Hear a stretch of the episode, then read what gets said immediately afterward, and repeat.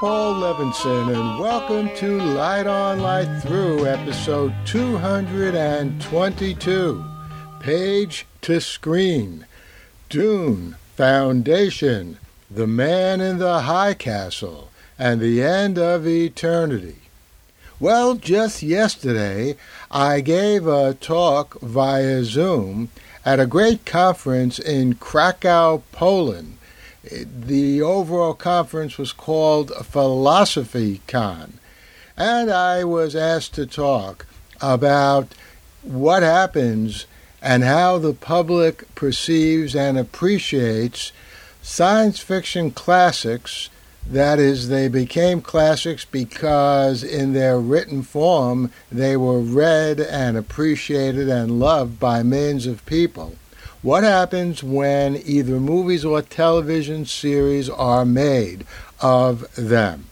So the talk is about 30 minutes long. I'll be introduced by Michael Tadeusz Norita. I probably have pronounced his name wrong, but I hope it's close. And then you'll hear some questions and answers at the very end. So without further ado, here is my talk. The Light on Light Through podcast. Good morning, everyone. We are very pleased to welcome a very special guest today with us.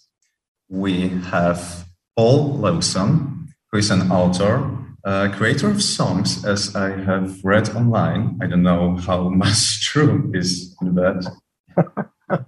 it's completely true. okay. I'll, I'll sing a song for you if Okay. I would, I would, I would love to listen to some of your uh, songs. And also, Paul Lewson is a professor uh, of communication and media studies. And uh, today, uh, he will be uh, making a presentation which is titled Dune on page versus screen.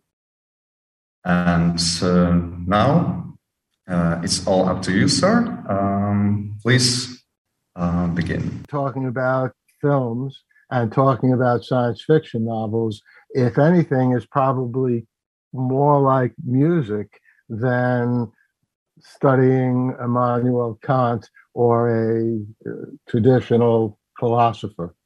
Uh, and the last point I'll make about that before I start with my little lecture is one of the best and most significant things that I've ever seen in my life is Peter Jackson's three part documentary, The Beatles Get Back, which I highly recommend.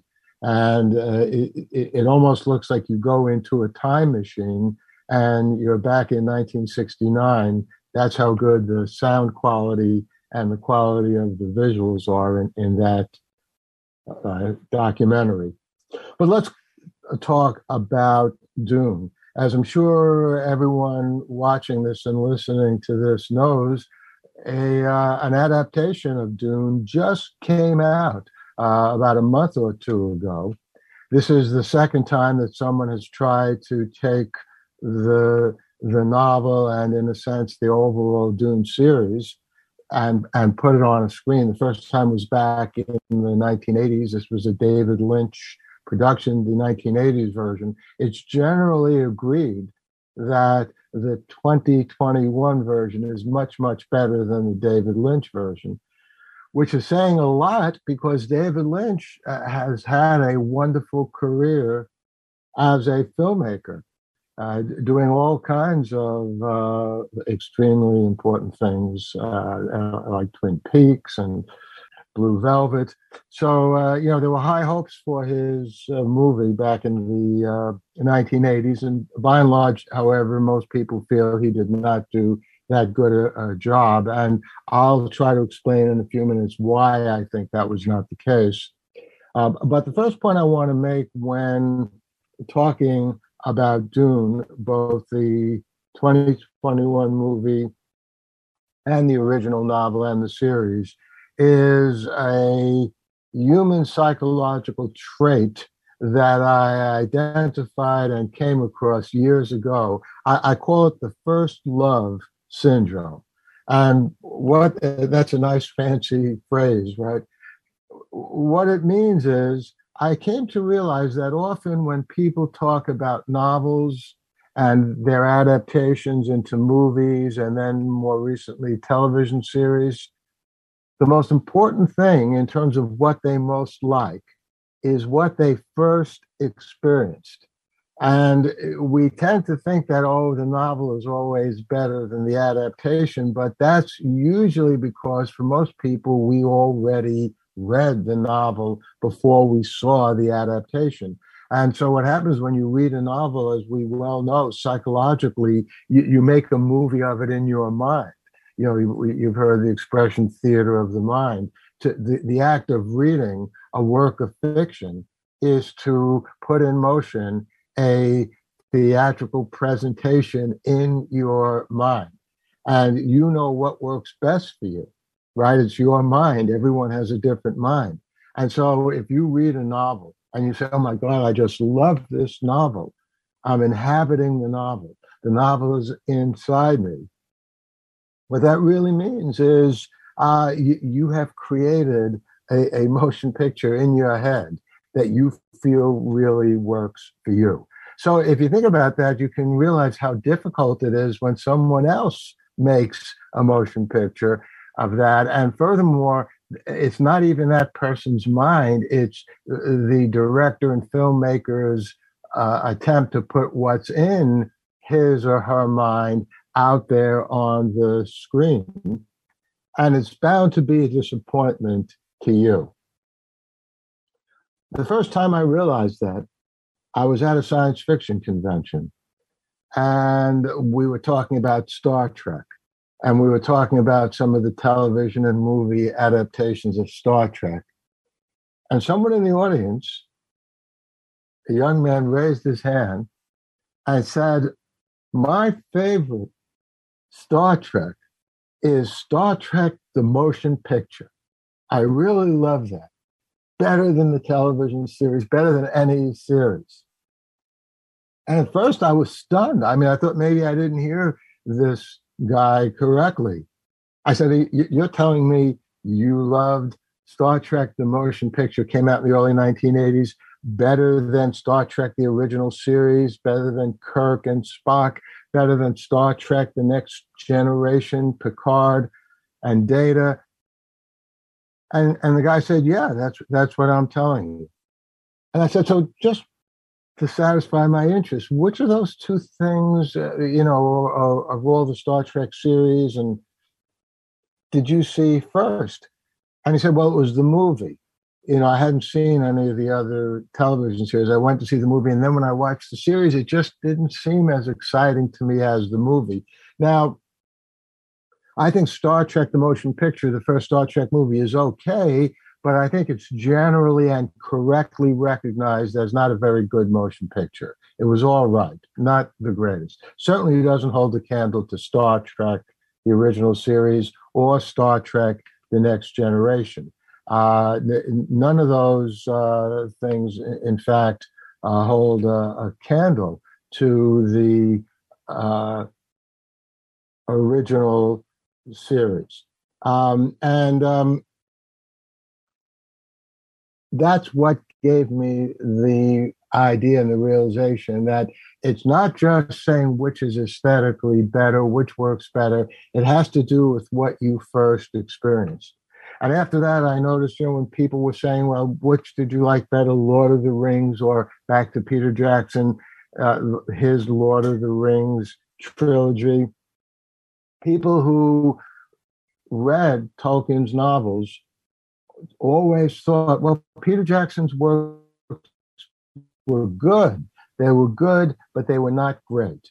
And when it was the other way around, when people had seen the movies first and then went to read the novels, they thought the novels were excellent, but just didn't stand up to the uh, movies and what they saw in the movies. So I think we have to consider that first love principle whenever we are trying to evaluate which is better, which does more or less. Because of that, I also noticed a very interesting thing, and this was really more recent, and that is that the adaptations which tended to get the most immediate love and adulation were those that made major, major changes from the original, so major that someone who loved the original could take the adaptation as something new and like and come to love it on its own terms. And so the question is, well, how much of a change do you have to make? Well, in my view, one of the best adaptations uh, is the Amazon Prime television series, The Man in the High Castle, which, of course, is an adaptation of Philip K. Dick's award winning novel, The Man in the High Castle. In my view, one of the best novels I've ever read. By the way, right up there with Dune and Foundation, I, I would highly recommend The Man in the High Castle. One of the reasons why I thought that was so successful is because the Amazon Prime video presentation introduced a character, John Smith, who wasn't even in the original novel. And not only that, they got a brilliant actor to play that part, Rufus Sewell. And in fact, I interviewed Rufus Sewell. I was teaching a class from page to screen, similar to what I'm talking to you about right now this past summer. And I was able to get Rufus Sewell uh, through Zoom uh, to come by my class, and we had a 90 minute interview. So you can just search for this on YouTube. And uh, Sewell explains how when he sat down with Frank Spotnitz, who was the person who put the series together, they discussed how this new character would change the very nature of uh, Philip K. Dick's book while attempting to be true uh, to it. And I think it succeeded marvelously. Around the same time as Dune, the first part of the two part movie, debuted, uh, and this is just in the last couple of months, another incredibly path breaking science fiction series came to the screen. And as a matter of fact, in my view, I would say that the Dune series is the second best science fiction series, the book series that I've ever read. So that's high praise. I probably read, I, don't know, thousands of different stories. And uh, I think that the I think that the Dune universe is a marvelous, brilliant, multifaceted, deeply layered universe with all kinds of different themes you know, ranging from faster than light travel by folding space to, uh, you know, the Bene Gesserit or Gesserit. I don't know to this day how to pronounce that, by the way. Uh, and, uh, you know, the, the, the power of, of th- this group of women who in many ways control the destiny of, of many of the people in that story.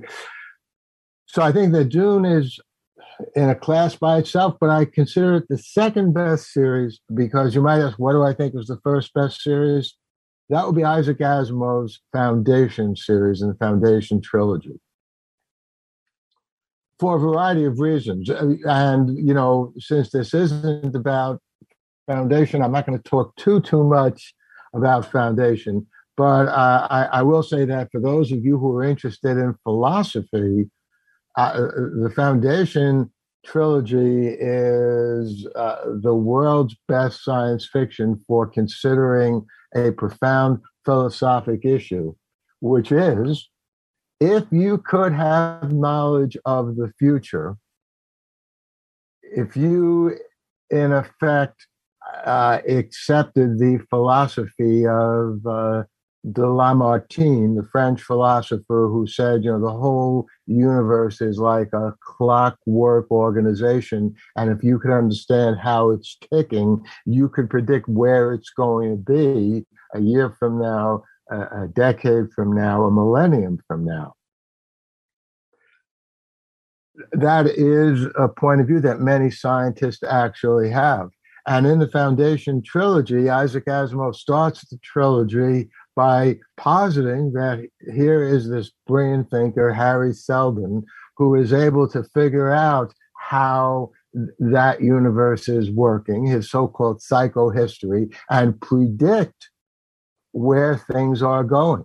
And in one of the most exciting parts of uh, the Foundation trilogy, in the story called The General, here the old empire still is powerful, has an incredibly powerful general, attacks the Foundation, but the Foundation wins because it's in the right place at the right time.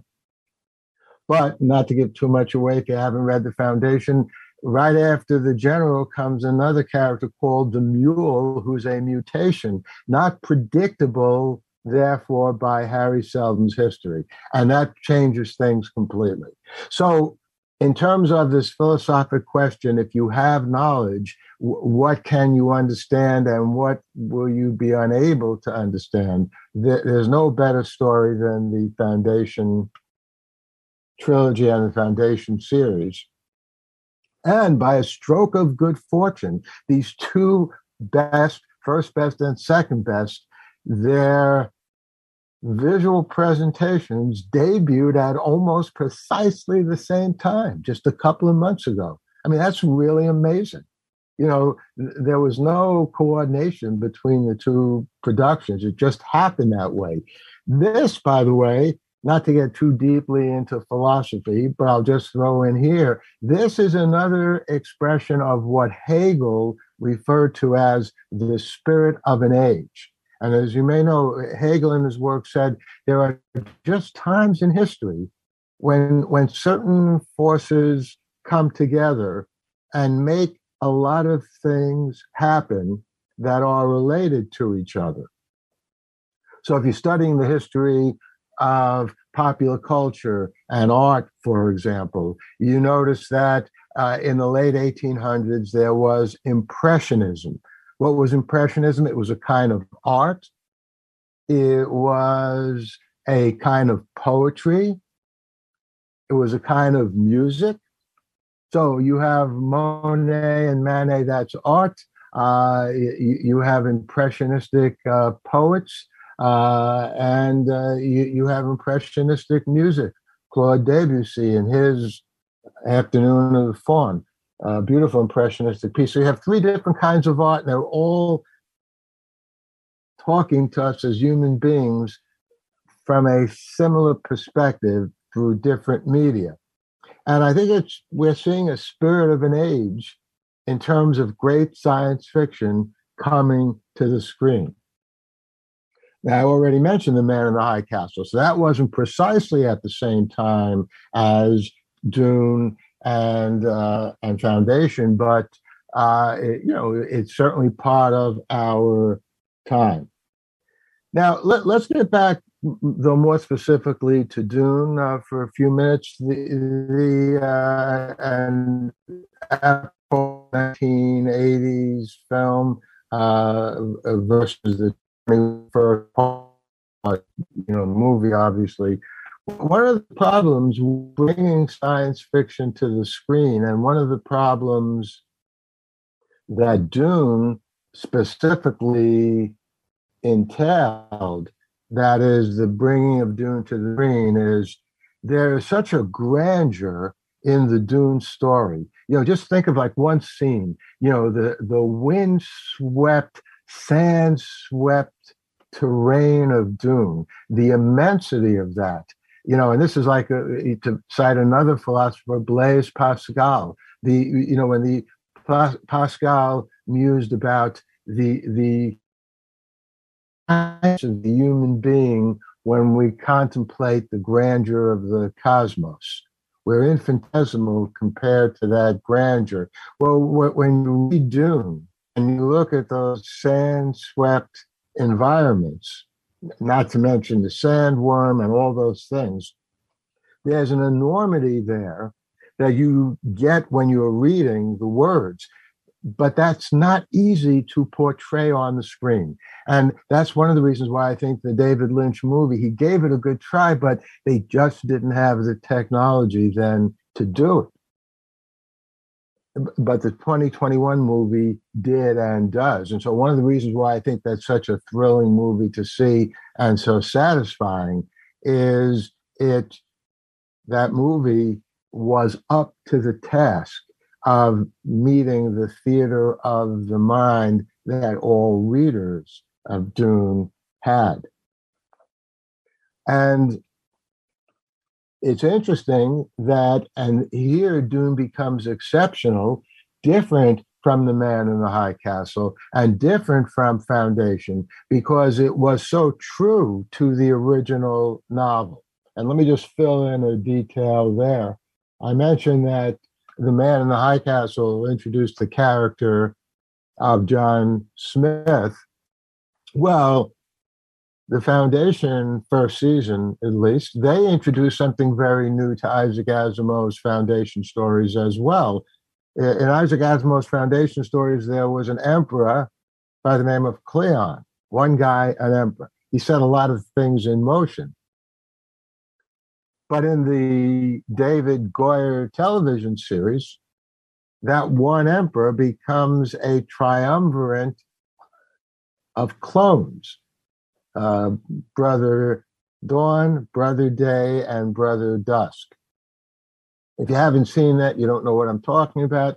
I won't give too much away in case you haven't seen it. I highly recommend it.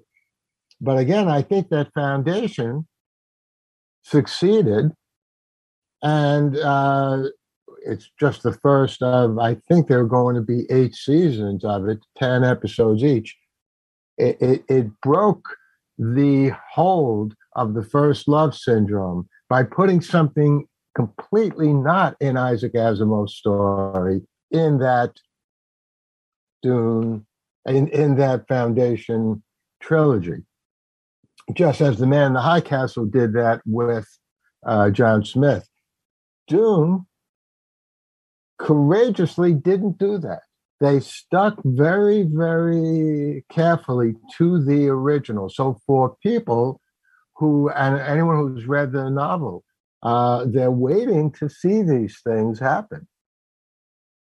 And the way they happened was very, very satisfying and gratifying in the Dune uh, movie. Uh, I'll just mention one more uh, point, and then uh, you know I could talk about this for hours, but I'd be uh, happy uh, to answer any questions about this. Uh, I, I, just came across something very, very recently, and I thought of you. That is this conference when I saw this, and you'll know why in a in a minute the Foundation trilogy and the Foundation series was written by Isaac Asimov, who, in my view, because I put the Foundation series in first place, uh, is the greatest science fiction writer in history. Better than H.G. Wells, better than Jules Verne, better than Philip K. Dick, better than Frank Herbert, even though those people are all superb. But in addition to the Foundation trilogy, Isaac Asimov also happened to write my favorite time travel novel, The End of Eternity. And I have to tell you, I'm the kind of person when I really love something, uh, I try, if possible, to also create my own version of it. So I haven't yet written a Foundation trilogy or anything like Dune, but I have written a few time travel novels. The Plot to Save Socrates, uh, and uh, there are two sequels to that Unburning, Alexandria, and Chronica. And uh, every time I write anything with time travel, there's a part of my brain that is replaying the end of eternity. That's how important that novel was to me. It was written in 1955 I read it when I was just an infant in 1959. I was a little older than an infant, but I was just really a kid. And I remember it blew my mind. I, I just loved it. Anyway, I discovered just recently that there was a Soviet adaptation of The End of Eternity made in 1987. And the first thing I thought when I saw something about that is, you know, I said, oh, this can't be any good. Are you kidding? You know, but nonetheless, you you have to, you know, and to get back to philosophy, you know, as Kant said, Immanuel Kant, there are two parts to understanding. There's what your cognitive structures are, what you have in your head already, but then there's the confrontation of that with real experience. That's where knowledge comes from. So I, I had this idea that, hey, this is probably a ridiculous travesty of a movie but I just saw the movie. It's uh, in two parts. It's two hours long. It's on YouTube. So I don't know if YouTube is available in in Poland. It's in Russian. I don't uh, speak Russian, or certainly I don't read Russian. But they're pretty good English subtitles. And here's the point I'm making. Way back in 1987, this movie was made, and you know what? It is a surprisingly good movie. I didn't expect it to be good. And it did the same thing that the Dune movie did in 2021, that the Foundation series and The Man in the High Castle did not do. It told that story, the end of eternity, that marvelous time travel story, completely by expressing the original. It didn't introduce new characters, didn't go in different directions. So I have to give that Soviet filmmaker credit. The, even the acting was pretty good, by the way. So um, I'm just gonna I'm just throwing that in there because I think that that movie, The End of Eternity, the Soviet adaptation. Isaac Asimov, by the way, was born in Russia. Uh, I think back in 1920. Uh, so um, you know, it makes sense that there would be an affinity. Any work of Isaac Asimov and um, any anything having to do with Russia.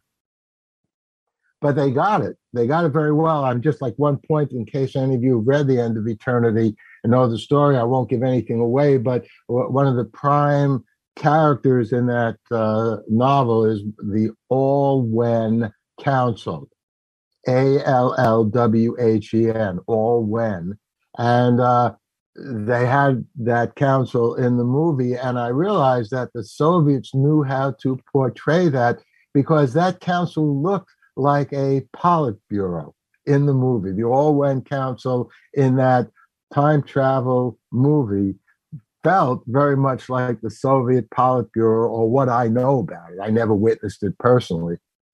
If I ever got to the Soviet Union back in the old days, I probably would not have gotten out of there, they probably would have thrown me in some gulag. Uh, but the point is, uh, I, I really give that movie uh, credit and I highly recommend it to all of you. So thank you very much. And uh, I look forward to your questions and happy to answer any of them. Thank you, sir, for this marvelous uh, production. Uh, we have a couple of questions for you. Uh, the first one is about the new series uh, Foundation. And because the cast in the series was made uh, um, much more uh, multicultural and also feminine figures appeared because Asimov, who was writing in um, the specific age of uh, Russia history, uh, he was mostly uh, just making it about this uh, social, um, ethnical uh, background. And how do you think this transposition uh, made the great success of this interpretation possible?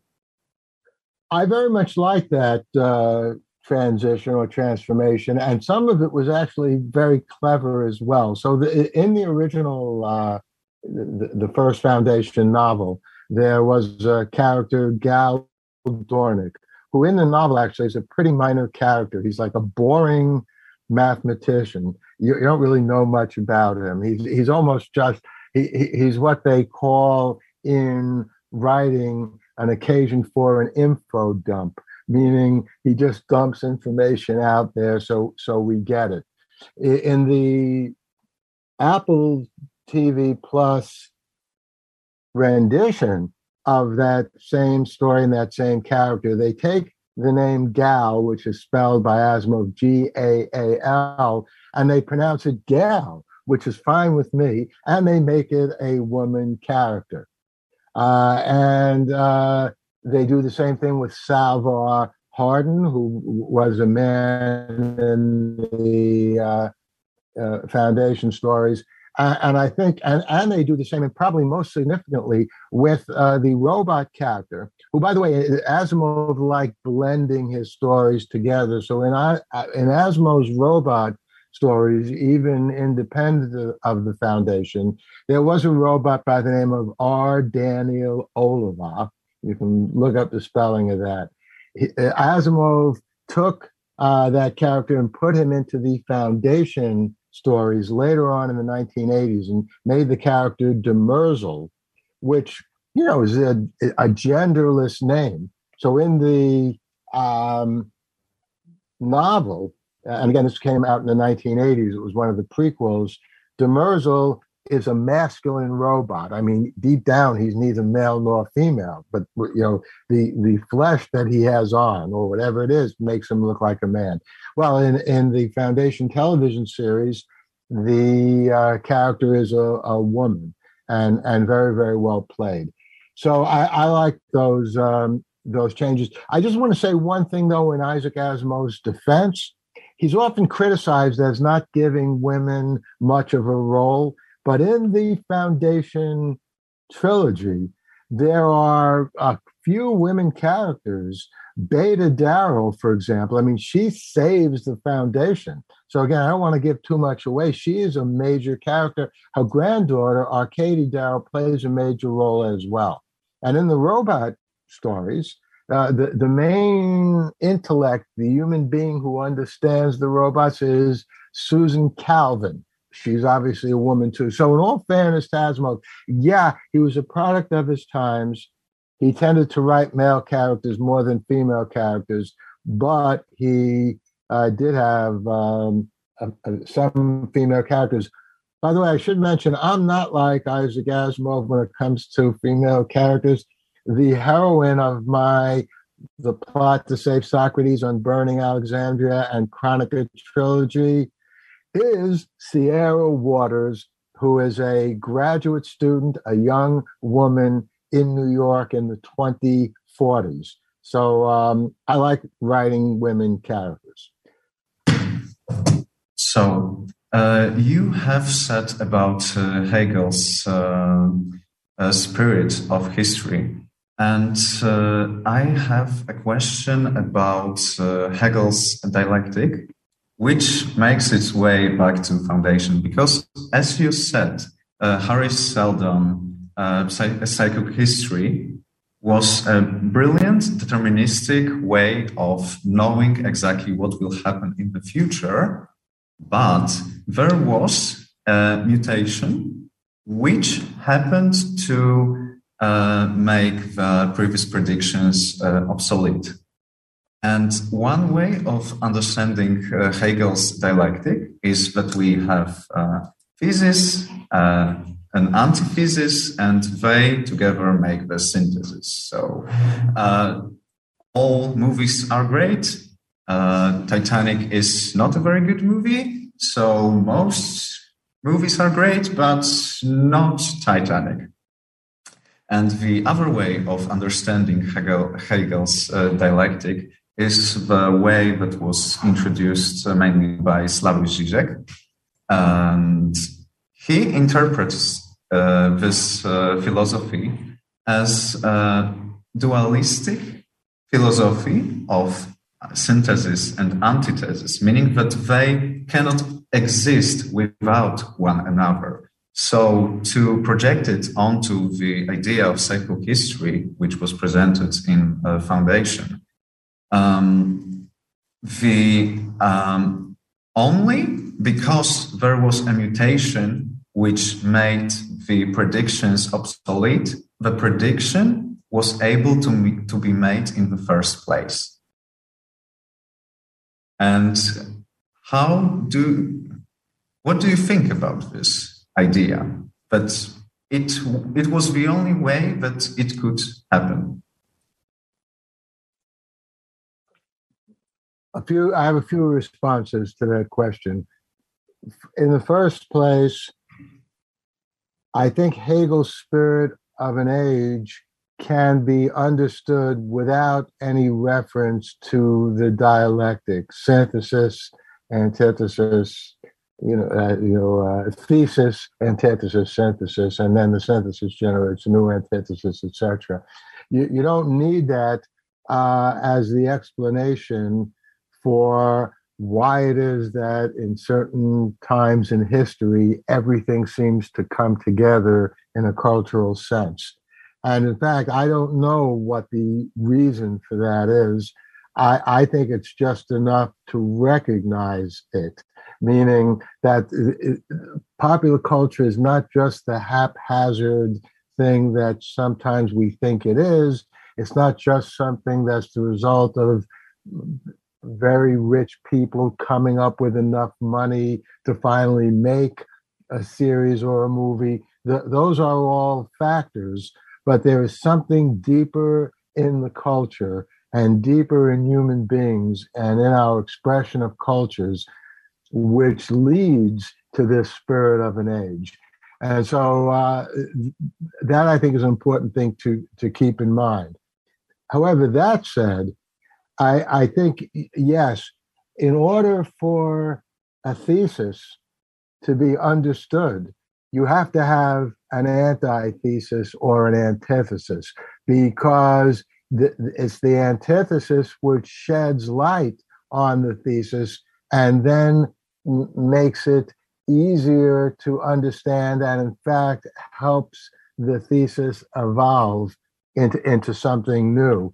And and so in foundation the mule indeed is the antithesis of the thesis Hari Seldon psychohistory and however and, and that's a very exciting thing dramatically and in the narration but it did not destroy psychohistory. It educated psychohistory. And that's why Asimov brilliantly puts into the novel, well, there's a second foundation. And, it, and the second foundation, in effect, comes into its own, achieves a position of prominence because it is the answer to the mule, not the original foundation. And and that is a classic synthesis and a progression of knowledge and understanding. Or in other words psychohistory is not just Hari Seldon mapped out this future and all you have to do is passively become aware of it or maybe not even become aware of it everything is going to be okay as long as you follow the mathematical direction that's what the original thesis was. But the antithesis of the mule shows that in order for psychohistory to have lasting impact, it has to be living. It can't just be Hari Seldon's mathematical equations. And so that's what the second foundation is for a, a group of brilliant mathematicians who take Hari Seldon's equations and are constantly working them and figuring out where things are going to go. Uh, so I think in that sense, uh, the foundation story does indeed capture Hegel's dialectic. By the way, let me throw one other thing in here. One of the things I hadn't mentioned is I've done a lot of work with Marshall McLuhan. And in fact, uh, my three nonfiction books that have been translated into Polish, uh, The Soft Edge, Cell Phone, and New New Media, all deal heavily with Marshall McLuhan's work. McLuhan attempted to expand the three part dialectic into what he, McLuhan, called the tetrad, T E T R A D, a four part structure about the impact that technologies have on our lives. And he thought that was a better way, a, a more accurate way of mapping out these changes. Uh, even though I have been identified as a student and a proponent of McLuhan's work, I think the tetrad is very valuable, but I think you can have both Hegel's dialectic and McLuhan's tetrad. You don't need both. It, I, you don't need to have one or the other. In other words, it's like the first foundation and the second foundation. You, you, you really need uh, the two of them.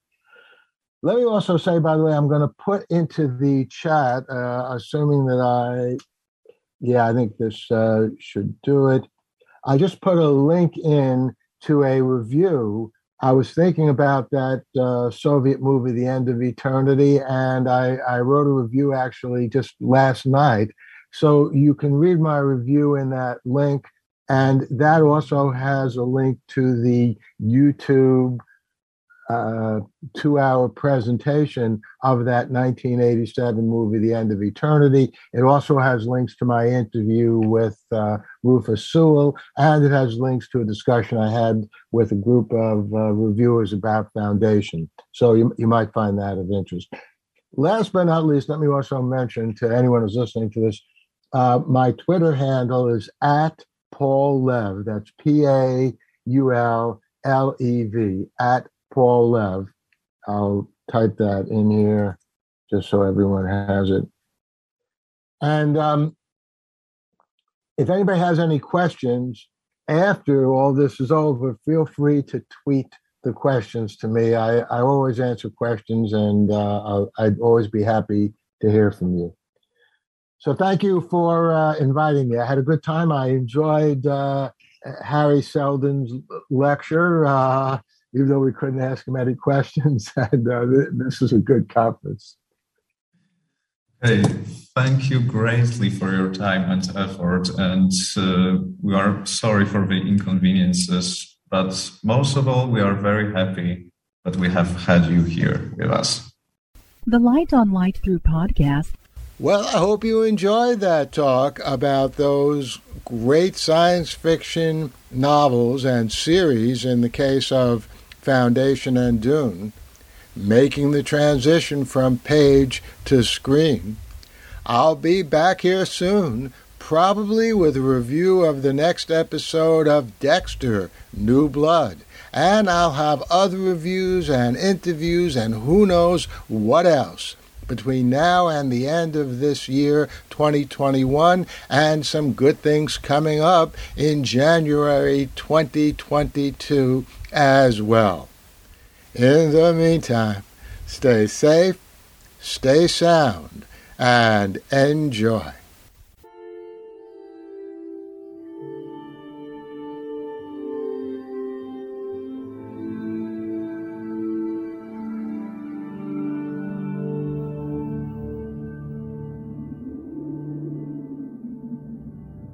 Athens, 2042 AD. She ripped the paper in half, then ripped the halves, then ripped what was left again into bits and pieces of history that could have been. Sierra Waters had read once that, years ago, it was thought that men made love for the thrill, while women made love for the sense of connection it gave them. Curled Up with a Good Book says Sierra Waters is sexy as hell. You can find out more about the plot to save Socrates by Paul Levinson at the plot to save Socrates.com.